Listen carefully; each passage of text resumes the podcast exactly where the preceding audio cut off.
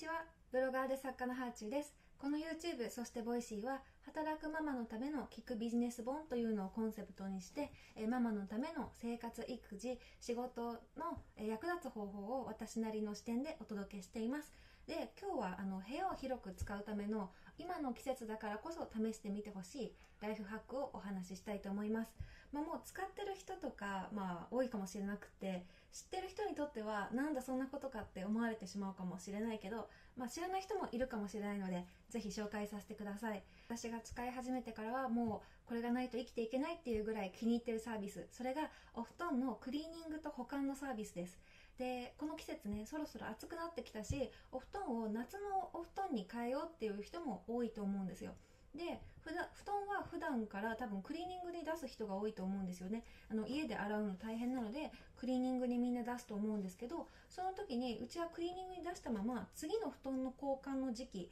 え次は秋ですね。秋までずっとその保管してくれるサービスにあの登録してるんです。で秋は秋で布団を交換した後にあの夏の布団を洗って次の季節まで保管してくれてるっていうことで1年に2回あのこのサービスを使ってるるんですけど私は楽天でポイントを貯めるために、えー、っと洗い丸っていうところに申し込んでいて、えー、そこは最大8ヶ月まで保管料が無料です。でもしかしたらねもっとあの調べたら安いところとかたくさんあるかもしれないんですけど私はたまたま出会ったそこに、えー、過去8回頼んでいてすごく満足しています。もしかしたらまあ多少の価格の変動はあるかもしれないんですけど、えー、この春申し込んだのはえ、布団カーペット毛布とかを詰め放題で6点まで保管無料の、え、税込み2万900円のコースです。で1点から申し込めるのであの布団が少ない人はもっと安く済んじゃいますね。でこれ申し込むとどういう流れになるかというと自分家のポストに回収袋が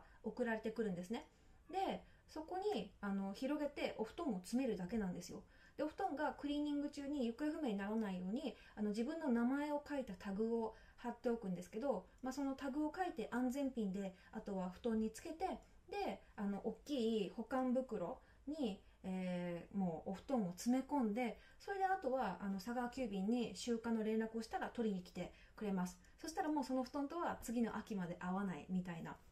で秋になったらまたそこのサービスのところに連絡していついつ布団を使いたいので戻してくださいっていうことを調整するとそしたら綺麗な状態の布団が返却されてきます。で厳密にね何日返却っていうのは後から調整できるんですけど私はあの9月とかだとまだ暑いことが多いので10月返却で今回申し込みました。ただ8ヶ月まで無料なので5月今月申し込んだら結構ねあの来年までずっとあの置いときたかったら置いとけちゃうんですよね。で一つだけこのサービス気をつけなきゃいけないことがあってそれはあの申し込んだことを忘れないことですね。私は一回申し込んだことを忘れて夏の終わりにそろそろ布団を変えようかなって冬の布団どこかなってなった時にあれ？うち布団なくない？どこ行ったっけ？ってあれ？引っ越しの時捨てちゃったっけ？ってハテナになっちゃったことがあるんですけどその時にあそうだったそうだった。あの私布団保管してるんだったってかろうじて思い出しましたラッキーなことに。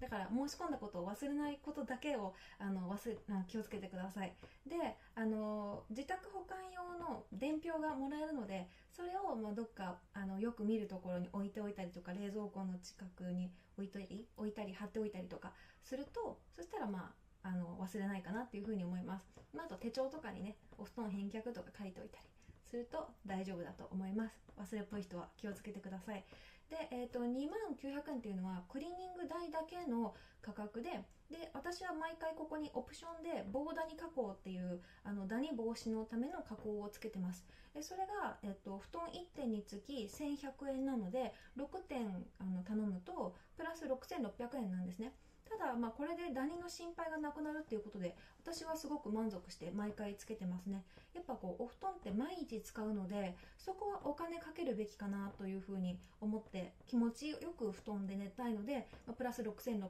円も、えー、しっかりとお支払いしてます。で他にも圧縮加工をしてくれるサービスも、えっと、オプションであるのででそういうふうに価格を足したらすごい圧縮して傘を減らしてくれてそれだと家に戻してもすごくスペースが節約できるしあとは使うまでそのパックを開けなければ清潔にお布団を保つことができます。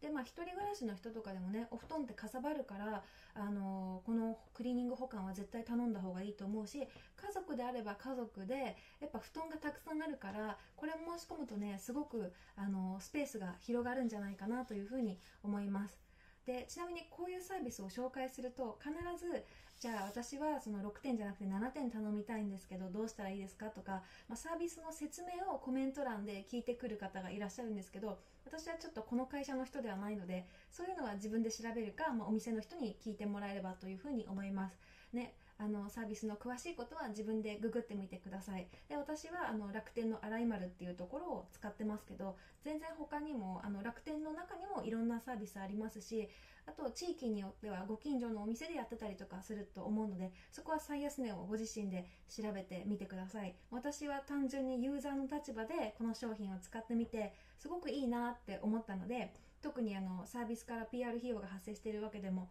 なくその私がサービスの品質を保証しているわけでもないのですがあのご紹介させていただきました。ご自身で改めて調べてみていいなって思ったらぜひ使ってみてください。やっぱり布団はかなりスペースを取るので預けるとかなり収納スペースが広がってねうんすごくなんか部屋がすっきりして気持ちいいですよ。これね